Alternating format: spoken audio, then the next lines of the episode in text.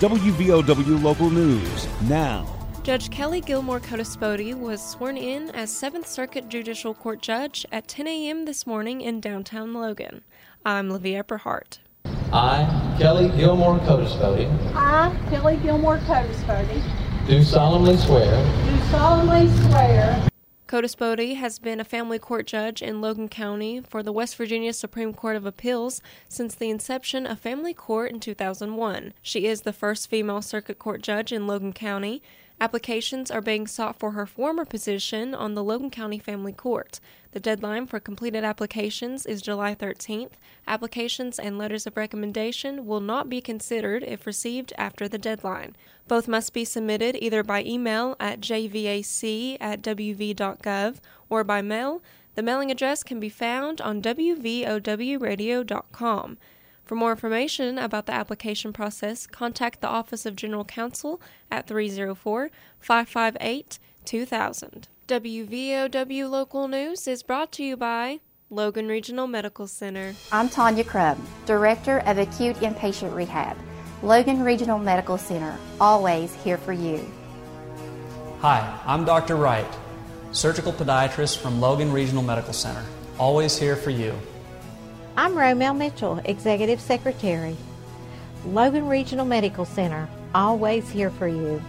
Thank you for trusting your care at Logan Regional Medical Center. Always here for you. The annual Thunder in the Valley fireworks display is happening Saturday, July 2nd at Belfry High School. The show will start just after 10 p.m. And fireworks in downtown Logan celebrating the 4th of July will begin at 9:30 Monday night. The City of Logan Fire Department will shoot the fireworks off from the water tanks in town.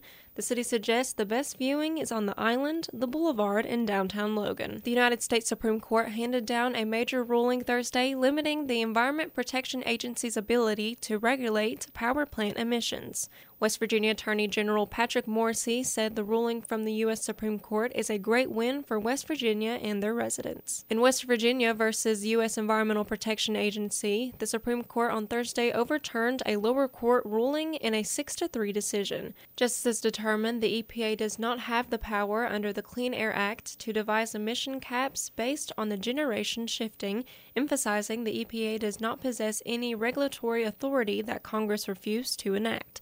EPA must instead regulate within the express boundaries of the statute that Congress passed. On February 28th, before the High Court, West Virginia and 18 other states challenged an overbroad interpretation of the EPA's power to regulate greenhouse gas emissions from coal fired plants. Among other things, the Supreme Court agreed that this new power presence is such a substantially important question that an administrative agency such as EPA cannot decide it without a clear statement from Congress saying that it can. The Aracoma story is set to return to the stage next week.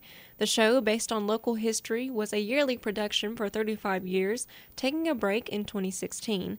The Princess will take the stage for the first time in six years on Thursday, July 7th. The show runs Thursday through Sunday, starting July 7th through the 10th, 14th through the 17th, and the 21st through the 24th. All shows start at 8:30 p.m. at the Liz Spurlock Amphitheater in Chief Logan State Park. Doors open at 7. For advance tickets, call the Aracoma Story office at 304-752-0253. Get local news on demand at wvowradio.com and on your smart device. This is WVOW Logan. Here's the Coalfields forecast from the Storm Tracker 13 Weather Center. I'm Storm Tracker 13 Chief Meteorologist Spencer Atkins. Well, the heat is here. The scattered showers and storms should be here, especially late in the day. A couple of these will be scattered around with a high near 87 and the low back down to about 67. Rain is likely on Saturday. We do expect some rounds of rain with a high 82 to 85. And then ahead for Sunday, we're back around 82, 84 degrees we'll have about a 50 50 shot of rain. So I think there will be rain, but it will be scattered. The 4th of July, we'll have sun and clouds and a couple of scattered showers and storms, especially at the end of the day, the high near 86.